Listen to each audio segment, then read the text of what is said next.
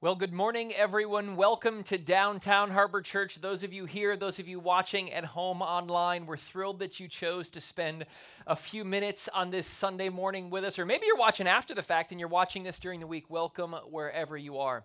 My name is Adam. I'm the volunteer coordinator here at DHC. I have not been up here in a while, um, and this is my first time actually being able to bring a message on this stage in the IMAX theater. And I got to tell you, they've given me a couple of heads up up here. Number one, they said, that you can't see anything on the stage, and I must completely 1 million percent attest that that is true. The lights are so bright that I can't see anything, and that's exciting for me because nobody smiles anyway when we're looking out there. So that also, you know, because that's a um, you know self worth thing that we all work through when we're up here. And then second of all, uh, they just said that because the room's so big, you won't hear any laughter. And I said, well, that's pretty normal for John because nobody laughs anyway. But I usually get a laugh or two, so they, you know, I've, I just felt like that was something I needed to hear before we started. But I'm thrilled to be up here today presenting a message as we kick off this new three week talk conversation series, whatever you want to call it, called 2020 The Struggle is Real. And so, one of the things that our staff did was as we kind of got around the table in the last couple of weeks here, is we sat around and we said, okay, you know us at Downtown Harbor Church. We don't get into political things, we don't get into cultural things. It's just not something we address.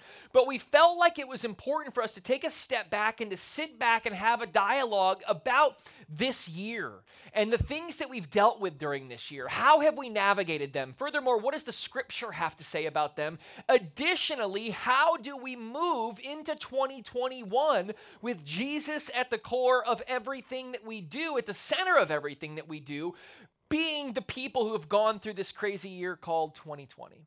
I don't know about you, but it's been a great year, right? It's been one of those things that we've just kind of sat back and we've just not knowing not knowing how it was going to go week after week, month after month. And so, I don't know if you remember um, uh, the year in, in full, but I'd like to take you on a little trip down memory lane, okay? Because we started 2020, and I don't know how your year started, but January 1st was an interesting day for me because my daughter was born on January 1st. So my year started off with a bang, and that just happened like, you know, right then, January 1. So we were off and running. But in the month of January, I don't know if you remember this, you remember that Australia was burning and on fire? Do you remember this? And like, it was like for the first time ever, a whole continent was gonna burn, like the entire entire place was burning down. And so it, it was kind of freaking out. We're like, is this going to come, you know, to us over here? I mean, do we have enough firefighters to fight this thing? Kind of a downer way to start the year. But things, you know, we got through that things were looking up. And then I remember February. Do you remember February when February hit? And we were gonna like totally dead set like go to war with Iran, and we was gonna be World War III. Do you remember this? And we were going to war, and I don't even remember what we were doing with them, but it was all over my news feed. I don't know why we were mad at them or they were mad at us, but all of a sudden like we needed to go stock up on items because we were going to war. Okay, I don't. But then and then all of a sudden it was great. The fear of war died down and you know, it kind of subsided, and we were thinking, come March 1st, man, it's going to be a great year. We're going to be, it's going to be smooth sailing from here on out. And then we welcomed our new best friend, right? I don't know if you're familiar or not with the coronavirus, if you've heard of it, or, or if you're, you know, if you've done any dialogue or research on it or studied the news at all. But all of a sudden, um, we uh, were kind of hit with this global pandemic, and then all of us, like we in March, right? I don't know where you were, but it was March 13th. All of a sudden, like they locked us down, and we started the 15 days to slow the spread. That went well, and so we had 15 days to to slow the spread, and we were all good. It's be a couple weeks, we'll be fine. We'll be inside, and here we are, you know, all these months later. But I remember back in March when this started, and I remember where I was. I was actually in Walt Disney World in Orlando, and someone looked at me and said they just shut the park down uh, for the foreseeable future. And I was like, wow, this is going to be an interesting time. But you know, I don't know about you, but as we look back on 2020, as we were in like the depths of Hades, in the middle of you know this pandemic and what it looked like. Like there was this um, a silver lining that happened to us right during this time. And it was one of those moments where like almost god himself like reached down and like really pulled us out of the depths and gave us something that really inspired us along the way and what that looked like. And this thing that inspired us was actually an individual a man and that man's name was joe exotic. And i'm not sure if you remember joe but joe was a, if you watched the tiger king and this mulleted messiah almost in a way Like saved us, like in, in terms of where we were, and and it only had one enemy, and we know who she is, and I think that was really cool, and like that we watched that go on for a little while. And by about this time, it's May, right? We missed Easter, but we, you know, it seemed like we wouldn't have a Memorial Day, but we were getting into like what we felt like was a new normal. We're going to get back to normal, and then they nailed us with it, right? Then it came out of the blue, and 2020 almost in one fell swoop got even worse than we ever thought it could be when they introduced the murder hornets to us. Do you remember the murder hornets? Right? And these were going to just take humanity off the face of the earth and you should never like you should leave the house other than a hazmat suit. And then but then all but I mean we really the cool the interesting thing is not even the cool thing, the interesting thing is all this stuff is real and we got hit with all this at once. And then almost in one fell swoop the summer happened. And it was almost like everything went dark. Do you remember the summer? Did we have a summer? I mean, I think we had a 4th of July. It, would, it was like everything became a blur. It was like almost like this time was missed. It was like we missed time in this time warp. And then all of a sudden, it's going to be Thanksgiving. Well, where in the world did all of the time go? And I think that the truth is is that a lot of us have been having these conversations with our friends or our family or maybe our coworkers or our people, you know, who we live in the same house with, but we haven't really had this conversation at Downtown Harbor Church. Because one of the things that we just really need to kind of call out and call this equal for all of us is all those things that we have mentioned, we might laugh about, we might joke about it as we look back on 2020. However, they impact us. They impact us as individuals, they impact us as couples, they impact us as families, they impact us as communities, they impact us as a nation. It has impacted our world, right? Now, according to a top psychologist, we don't know who the top psychologist is. However, we just Googled it and this is what they said. So we're going to take it as truth, okay? According to a top psychologist, there are five events that would be considered the most stressful life events that we as human beings deal with, okay? Those events would be, let me put them on the screen Death of a loved one, okay, got that, yep. Divorce, have not been through it, don't want to go through it, that'd be ugly. Moving, I'd like to move moving to the top of the list. Like if you've ever moved, you know that you hate everyone who's around, even those who are helping you move. Like if you want to move, I would strongly recommend paying high dollar for people that you don't like to move your goods. Because if anybody you know is going to help you move and they damage something, see, the problem is they could damage something, they're mad at you, you're mad at them, it's really going to ruin friendships. Don't don't ask people to help you move. Major illness, job loss. And the truth is, is that many of us during this year have dealt with at least one of these. Maybe, maybe the pandemic 2020 uh, hits you in more ways than one of these. And so here's what we're going to do over the next three weeks, we're going to take a look at what we kind of think are the three areas that have been most impacted by what we've dealt with in 2020 as we get ready to gear up into the Christmas season, as we celebrate the birth of Jesus coming to earth. We're going to do that here at DHC. We're going to be together to do it. We're going to actually be excited about that, gathering together to do it. And so, what we're going to do is we're going to try to figure out how to get healthy surrounding some of these issues as we go forward together. And so today I want to talk about a specific group of people. But before I talk about a specific group of people, I want to address everybody in the room. Because certain times when we bring up this group of people, there are some people in the room who go, That's not me. I'm checking out, right? I don't need to deal with this. Maybe I've dealt with it. Maybe I'm not going to deal with it for a long time, but I'm going to check out.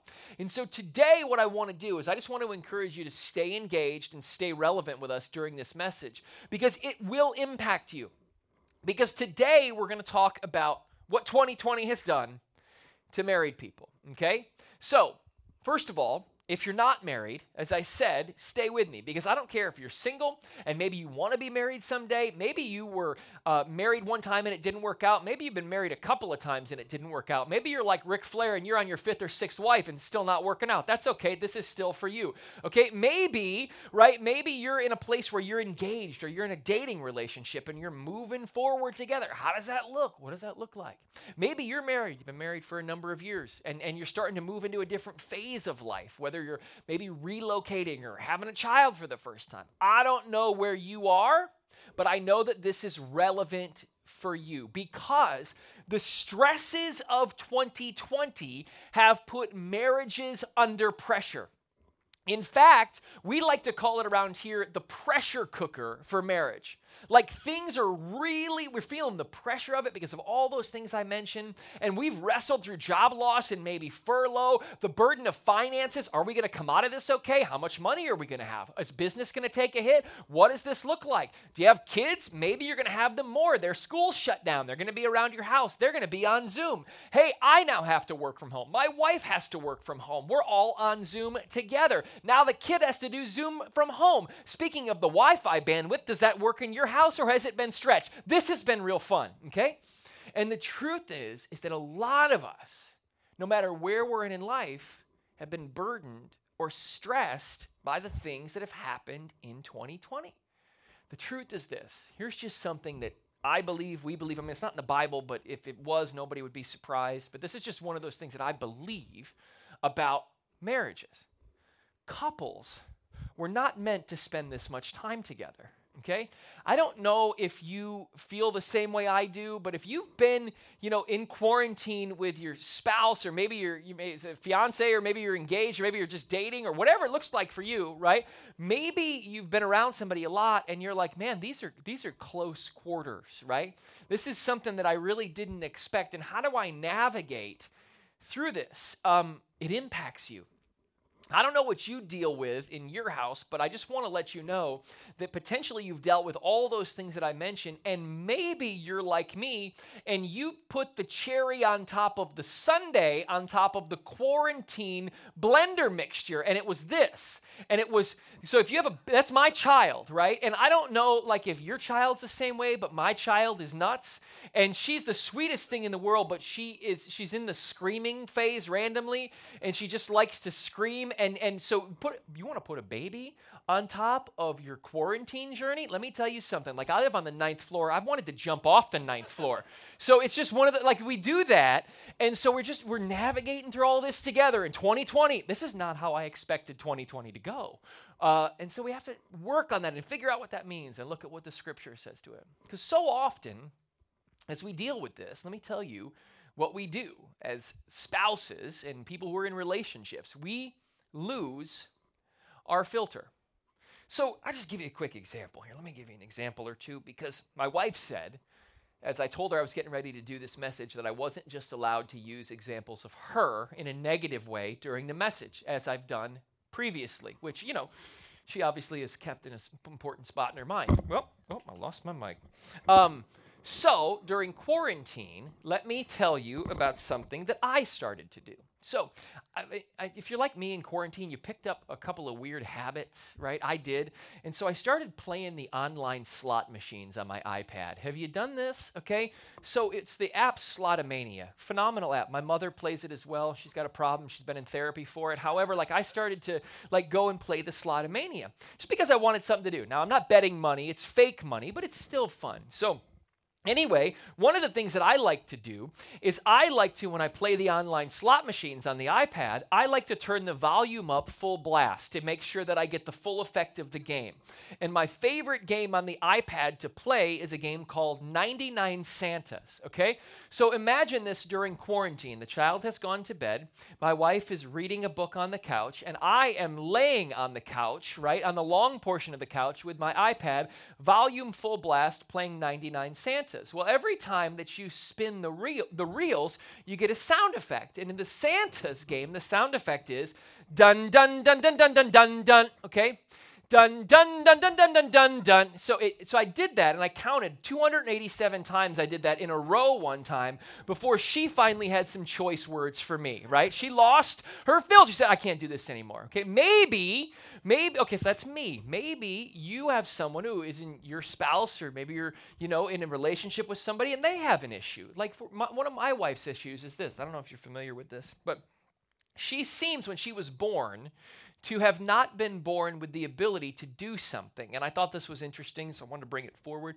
She seems to not have the ability, it's some there's a block in her mind or in her DNA to fully close drawers or dresser drawers. Like, okay, so I, mean, I don't know if you've seen this. It's kitchen drawers as well. It's really any drawer in the house, but it's it's she she'll push it right, but it doesn't fully close. And for whatever reason, she has not noticed that it was not fully closed. So I said to her, "That's what I said to her about two weeks ago. This was great.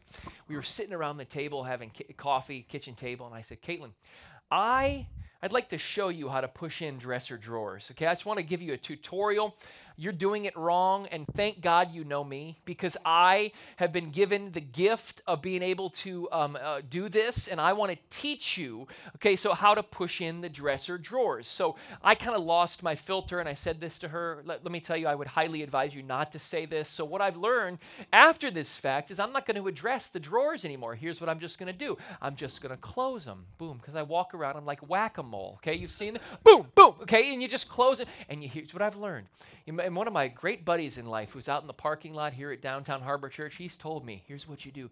You don't say anything. And that's what I've learned.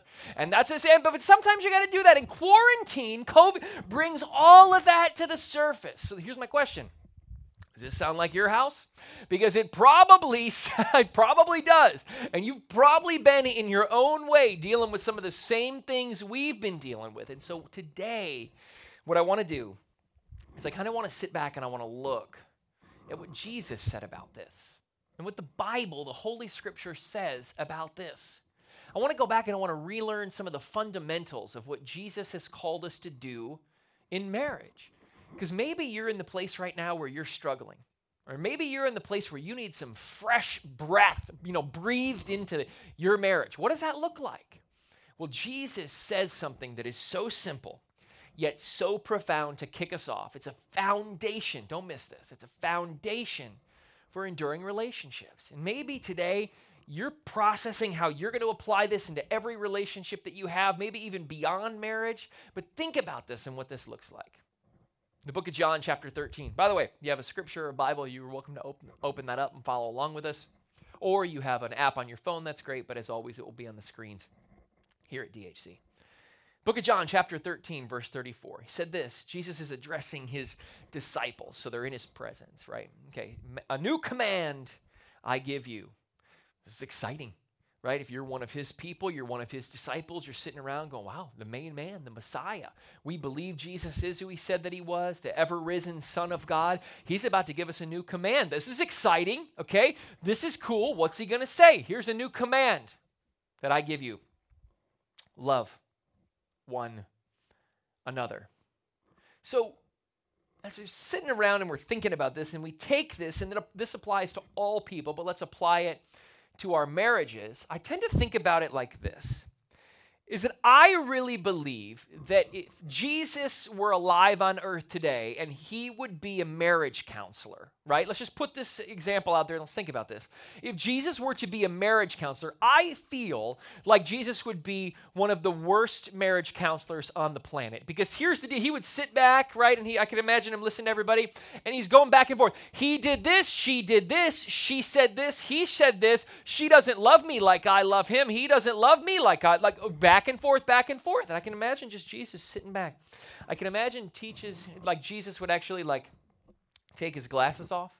So like whenever I take my glasses off, because I do it a lot, people know that I'm like stressed and I'm, I'm going, oh, I got to make a decision, and I'm I've taken my glasses off a lot during COVID. Started rubbing my eyes and realized I wasn't supposed to rub my eyes, and I didn't care anyway. I was rubbing my eyes. And I just said, uh, you know, uh, Jesus taking his glasses off and looking at these two, telling them that she doesn't love me, I don't love him, or vice versa, or whatever, and they don't push in the drawers, and he plays the 99 Santas with the slot machine. I was having this conversation. Jesus looks at him, takes his glasses off, and says this Well, are you loving them? Didn't you hear what I just said about her? she is the ultimate piece of work. I, I didn't you like didn't you hear what I said about him? Don't you know what he did to me? Don't you know what he does on a consistent basis? Jesus sits back. Well, are you loving them? Well, I used to. I, I don't know. I don't know. I've almost I've fallen out of love. I mean, do you know what COVID was like? Do you know what quarantine was like? Do you know what living with this person is like? Do you know waking up to her is like? Jesus goes, Whoa, whoa, whoa. Are you are you loving them? Because see, the truth is, is that love, we think, is this feeling, right? And all of a sudden, we tend to put this feeling into our lives, and we think that love is a feeling. And all of a sudden, we realize when things get hard, or we're around a person enough, or we're in quarantine, or we're dealing with something, we tend to understand and think that love is a feeling, and then life happens, and now you're not feeling it. How are we going to get it back? What does that look like? And Jesus goes, Well, are you loving them? Because what we have to realize, don't miss this, this is so key. I say this at every wedding I've ever done, and so uh, it's just really important to me. Love is not a feeling or an emotion. We get confused about that. Love is a choice. Love is an active decision that we make toward another person. And I truly believe that when Jesus said this very simple scripture, that Jesus is challenging to learn to actively love one another. We tend to think that love is a feeling or an emotion. But the truth is is that love is a choice. You can give your love to whoever you want to. Who are you going to give it to? Sure, we fall in love, but if we want to stay in love, don't miss this, then we must choose to love. It's very easy to fall out of love. It's very easy to not stay in love. That's why the divorce rate is so high. And Jesus shows us how, Jesus shows us how he expects us to love. And I love so much what he says.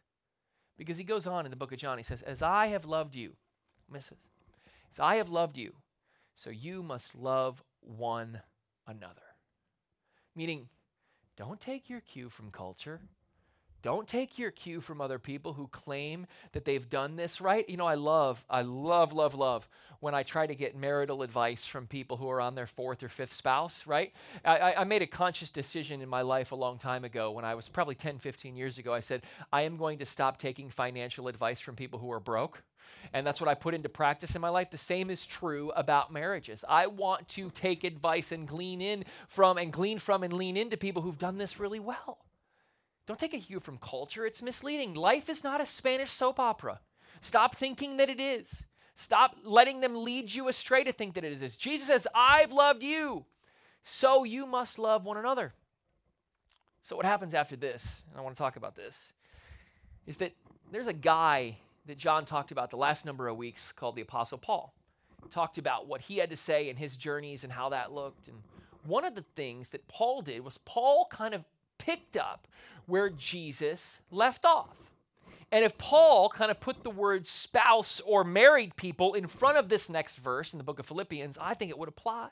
And I think it's so relevant because while Jesus and Paul might have been addressing a larger crowd or a crowd at large, we can apply this every single day to our marriages and our spouses right where we're at.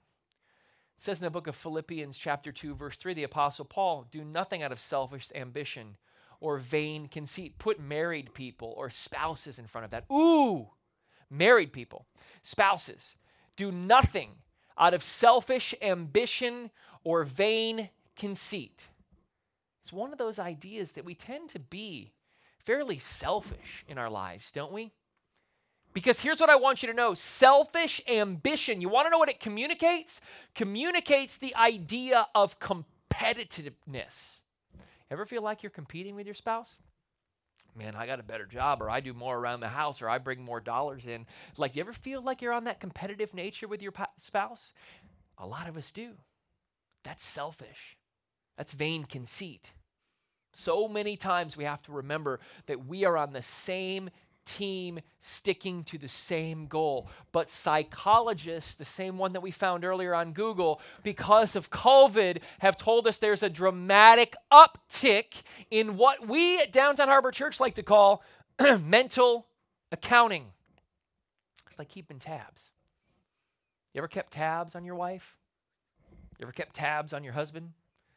And said, man, who in marriage has been impacted more by this. I mean, maybe they're taking care of the kids more. Maybe they're working more. Maybe they're doing un- uninterrupted time at work more. Maybe they're parenting better. They spend more times on the kids. Maybe he or she unloaded the laundry or the dishwasher. It goes on and on. And what we do is we unhealthily pursue one upmanship over the other, and we keep track. I do it. You do it. By the way, guys, side note, I don't stand up here and try to tell you or put before you that my marriage is any better than any of the things I'm talking about. We deal with all this stuff too. That's why we're up here talking about it. Paul says, don't compete. selfish ambition, vain conceit. Your spouse is a co laborer. If you make it all about you, you're making a mistake. Co laborer. He goes on and he says, rather, love this, rather, in humility, value others above yourself. In the most basic sense, act as if your spouse is more important than you. Make the decisions in your house like he or she is more important than you. What would that look like? If you acted as if your spouse was more important than you, laying down your life for someone else, what would it look like if you acted like the decisions that you were making, you were making them from your spouse more important than you, always putting your spouse first versus yourself first. In other words, make your spouse your priority. Through what you do, through what you decide, through how you live every single moment of every single day, put them first. This might be the most difficult thing that I've ever heard. This is brutal. Jesus never called us to things that were easy. Jesus called us to a different and better way of life so that we could fully live. This doesn't come naturally. We are selfish by human nature. We want what we want. We want our things. We want our stuff. I worked hard. I deserve this. I'm not giving it to her. I've worked my whole life. I'm not giving it to him. This is mine. We know that this doesn't come naturally. That's why Paul doubles down. And he goes on and he says, Don't look out only for your own interests, but take an interest in others too. Look at what he's saying. Don't look out only for your own interests, right? Basically, he's saying, don't operate in a vacuum. This relationship is two people. Work together on this. Don't just worry about this if that's what you want. Okay? Your decision will impact another. Remember, consider what someone else is thinking about too. And then he goes, don't just think about you and your own interest, but take an interest in others too. What do you mean take an interest in others too? What, what are you talking about? So think about it. What is your spouse into that, oh boy, they would like it if you might be into? This is where it gets a little gray, right? This is where it gets a little tricky. Because when Caitlin and I were dating, boy, the old girl, she really took she really uh, took it serious. She really under she must have been reading Philippians one day, because uh, she accompanied me to WrestleMania 23 in Detroit, Michigan, which was a really exciting time because there were a couple of main events. The Undertaker, who's about to celebrate 30 years, uh, a week from Sunday, I'll be watching it with some buddies. Like he fought Batista for the WWE World Heavyweight Championship, beat him at Ford Field in Detroit. John Cena, Shawn Michaels, the main event, and Caitlin was right there by my side the whole time, took an interest in what others were, uh, what I was interested in. What a, what a gal, okay? The truth is, she thought it was probably the most white trash thing she could ever experience in her entire life, but she went, okay? So here's the question. What we do is we take an interest in our spouse. You need to take an interest in what interests them. And so maybe it's a show that they watch, maybe it's an activity that they like. We got to engage with each other. We got to be interested in what each other likes. So, one of the things that I'm going to do after we kind of go from here today is I told my wife, I'm going to try to take an interest in some of the things you like. Let's just start with a couple of shows.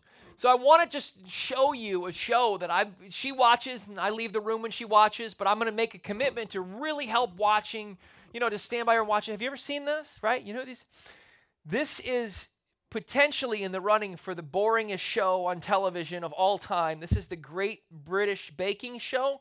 And if there were a contest for like the most boring people in the history of humanity, like they'd be in the race number one, two, three, four, okay?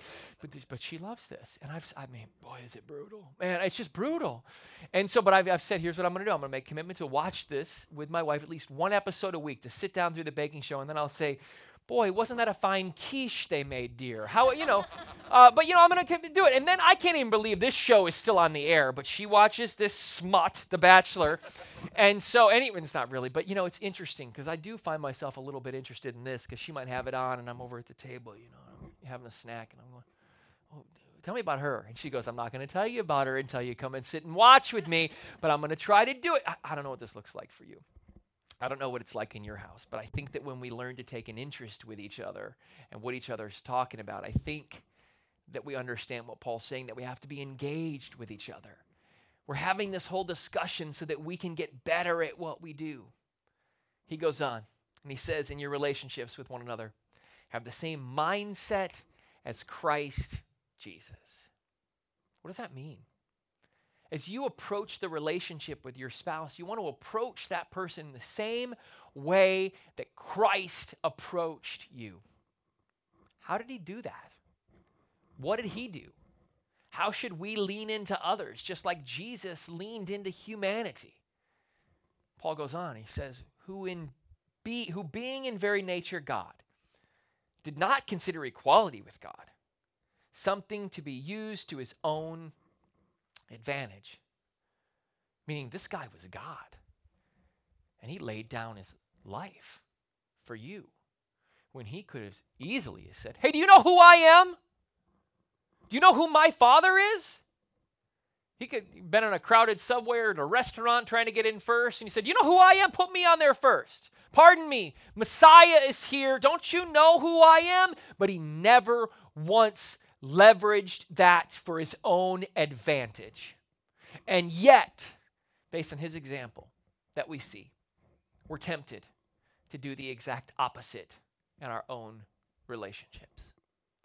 Where sometimes when anger boils over and we get in that pressure cooker like we were in COVID and in quarantine, maybe even now still, we tend to look at our spouse and we need we tend to say some things as anger kind of overwhelms us, right? Hey, I make more money than you. I have a better job than you. I have more experience than you. Don't you know who I am? Don't you know what I can do? You're nothing. That's basically what we're saying. You don't matter. I'm using who I have built myself to be and what I've done to push and bring you down. And the truth is, even though some of those things that we might say might be true, they do absolutely nothing to help our marriages or our relationships. In fact, they just push someone down and belittle them. And it is the exact opposite of the way Jesus should and did behave. He never leveraged who he was for his advantage, and neither should you. Rather, he made himself nothing by taking the very nature of a servant. He emptied himself out so that human beings could live. That's the example that we are given in how we should treat our spouse. And being found, it goes on, and being found in appearance as a man, he humbled himself humbled himself. This is a verb. He had a choice, it was an action. He humbled himself. It goes on, by. He humbled himself by, it goes on, becoming obedient to death, even death on a cross. That's what he did. He said, I, I, I could do anything I want. He could have retained his rights as the Messiah and had no relationship with mankind, but he gave it all up so that he could have a relationship with us. Because Jesus made that sacrifice, because he did that, even when he didn't have to, to, if we should believe, make humanity right with God, the creator of the universe. I believe that that did something. I believe that Jesus' death on the cross gave you the power to say no to yourself. I believe that Jesus' death on the cross gave you the power to sit back and go, I understand this now. Life is all about me. It's all about laying down my life for someone else. It's all about me sacrificing who I am and what I want for someone else. Jesus' death on the cross gave you the power to say no to yourself and to say yes to others. And we should be doing that in our marriage. See if we want our relationships to survive, we want our relationships to get better. Man, we got to surrender.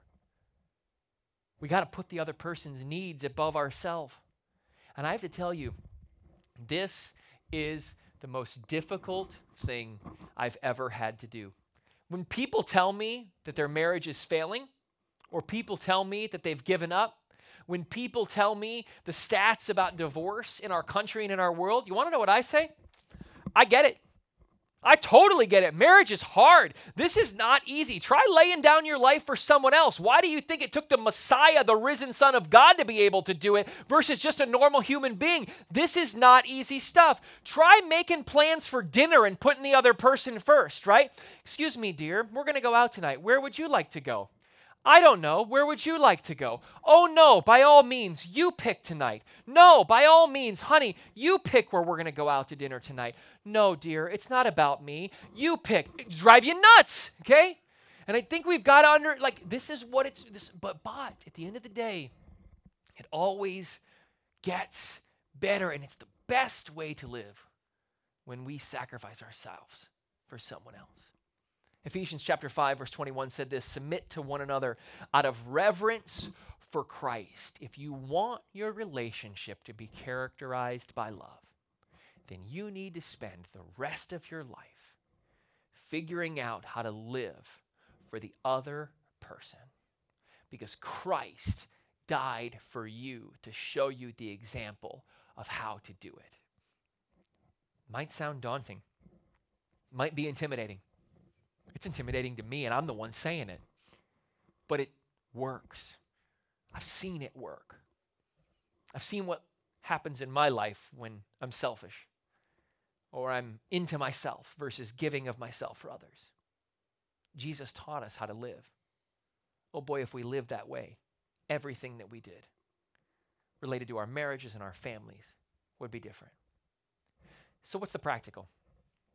You know, every week here at Downtown Harbor Church, we put a word or a phrase or a thought on the screen. And we just kind of say this based on what we've heard, what could we do this week to put into practice what we've heard on Sunday, on Monday? And I just believe that 2020 is not over. I don't know if you knew that, but we still got about, I don't know, six weeks to go. Anything could happen. But here's what I do know I believe that 2020 has probably been and probably will be for many of us the most unnerving and stressful year of our life that we'll ever experience. And so, as we look at our marriages, we look at our spouses, we have to ask ourselves one practical question. And here's the question that we want to walk from here this week with. Here it is. What would it look like this week to take yourself out of the equation? What would it look like for you to lay down your life this week for your spouse?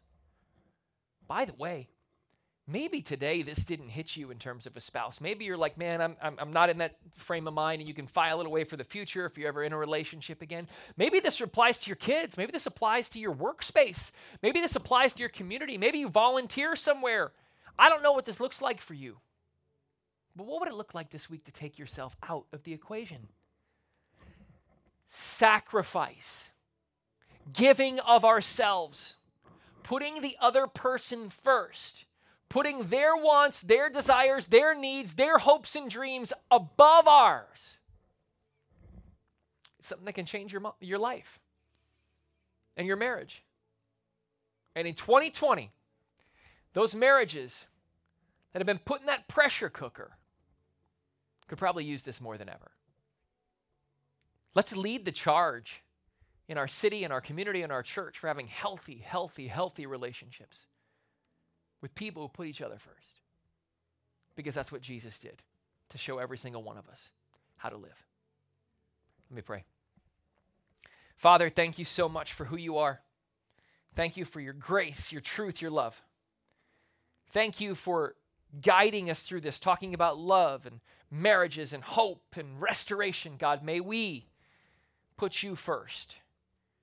And then may that translate into our lives so that those of us who are in marriages can put this into practice, and those of us who want to be, or maybe we failed before, can do it in the future, so that we can be so quick to put others' needs above our own and to give you all the glory. God, we love you. We thank you. We ask that anybody who's wrestling through this, whether they're listening online or here this week, that they would you would go before us and help us to do this and help us to engage with each other as we uh, learn through this and, and put you just at the center of our lives, God. We love you. We thank you. We pray this all in Jesus' name. Amen.